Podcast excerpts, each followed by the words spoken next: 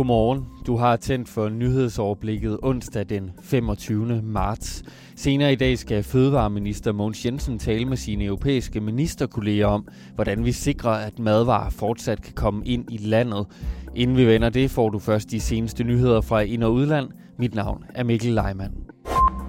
En række forskere peger nu på den store omkostning, det kan få for det danske samfund at redde hvert enkelt liv i forbindelse med coronavirus. Det er Kristelig Dagblad, der har talt med flere sundhedsøkonomer, som stiller spørgsmålstegn ved strategien om at lukke samfundet ned for at mindske smitten. For de milliarder samfundet mister kunne være gået til at behandle andre syge, lyder begrundelsen blandt andre fra Kjell Møller Pedersen, der er professor og sundhedsøkonom ved Syddansk Universitet. Ud fra en kølig kalkulation er det godt nok nogle dyre liv, siger han til avisen. Der har indtil videre været 32 coronarelaterede dødsfald i Danmark. Efter måneders krise er der til gengæld optur på de asiatiske og amerikanske aktiemarkeder. For tredje dag i træk stiger kursen på det japanske Nikkei-indeks, mens det amerikanske Dow Jones-indeks så sin største stigning siden 1933, da det lukkede tirsdag med et plus på 11,4 procent. De store spring skyldes en enorm hjælpepakke til erhvervslivet i USA på op mod 2.000 milliarder dollar, som den amerikanske kongres ventes at vedtage inden for kort tid. Og så overvejer et af Danmarks store medaljehåb at droppe OL, efter at det er blevet udskudt til næste år. Hækkeløberen Sara Slot Pedersen, der vandt sølv i 400 meter hækkeløb ved Lejne i 2016, havde regnet med at stoppe efter sommerens OL. Men nu kan de seneste lege altså vise sig at være hendes sidste. Så sent som mandag opfordrede løberen til, at man ikke traf forhastede beslutninger, men i går besluttede den internationale olympiske komité som bekendt at rykke lejene til 2021. Og så et kig på dagen i dag. Verdenssundhedsorganisationen WHO erklærede i slutningen af januar, at coronaudbruddet er en international sundhedskrise. Her to måneder efter har den smitsomme sygdom kostet over 14.000 mennesker livet på verdensplan, langt størstedelen i Europa, og heriblandt altså også danskere. Flere mennesker vil bukke under i den kommende tid. Flere familier vil miste deres kære. Det er ulykkeligt. Sådan sagde statsminister Mette Frederiksen ved sit seneste pressemøde. Derfor besluttede regeringen med et enigt folketing i ryggen tidligere på ugen at forlænge nedlukningen af store dele af landet for at bremse smittespredningen, forløbig altså frem til anden påskedag.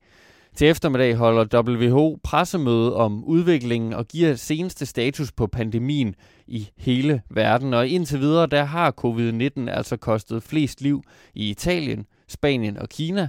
Men et af omdrejningspunkterne på det her pressemøde, WHO holder, det kan meget vel blive USA, som organisationen altså ser som et muligt nyt epicenter for viruset. I aftes rundede landet 50.000 smittede, og tallet er den seneste uge steget hastigt. WHO de følger smittespredningen i over 100 lande på verdensplan og vurderer, at dødstallet vil, citat, stige betragteligt. Epidemien herhjemme har desværre slet ikke toppet endnu, ifølge Sundhedsstyrelsens direktør Søren Brustrøm. Det er den prognose og risikovurdering, vi har lagt frem. Vi har selvfølgelig fokus på, at der ikke er mange danskere, der bliver smittet, men først og fremmest, at der ikke er særlig mange danskere, der skal blive alvorligt syge og dø hvis man vil undgå, at det ikke kendrer vores sundhedsvæsen, og vi ikke får alt for mange døde, som vi kunne have reddet, så er vi nødt til at holde fast i forhold til smitteforbygningen nu. Herhjemme er der indtil videre registreret 32 coronarelaterede dødsfald, mens 301 er indlagt. Senere i dag der skal EU-landenes landbrugsminister, herunder også den danske fødevareminister Mogens Jensen, diskutere konsekvenserne af coronakrisen.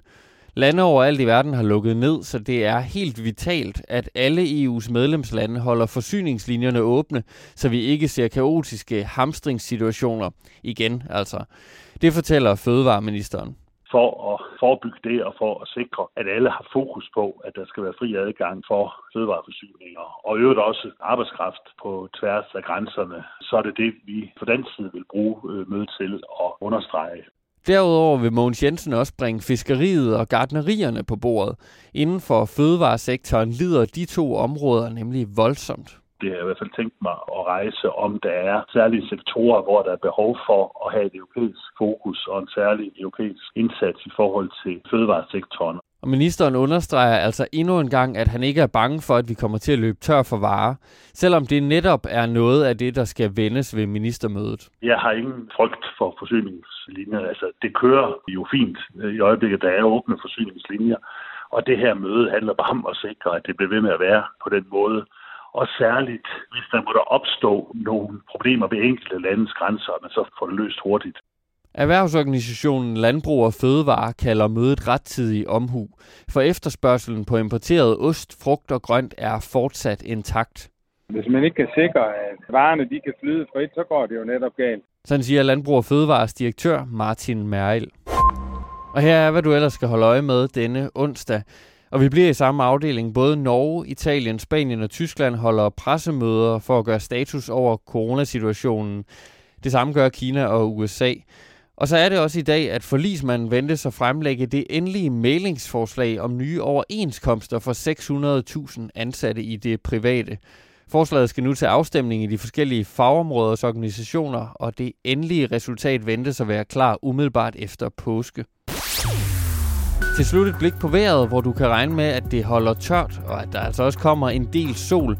Temperaturerne de kommer til at ligge mellem 5 og 10 grader. Vinden den bliver let til frisk omkring syd, og ved kysterne kommer der altså nogle steder hård vind. Det var dit nyhedsoverblik denne onsdag morgen. God dag.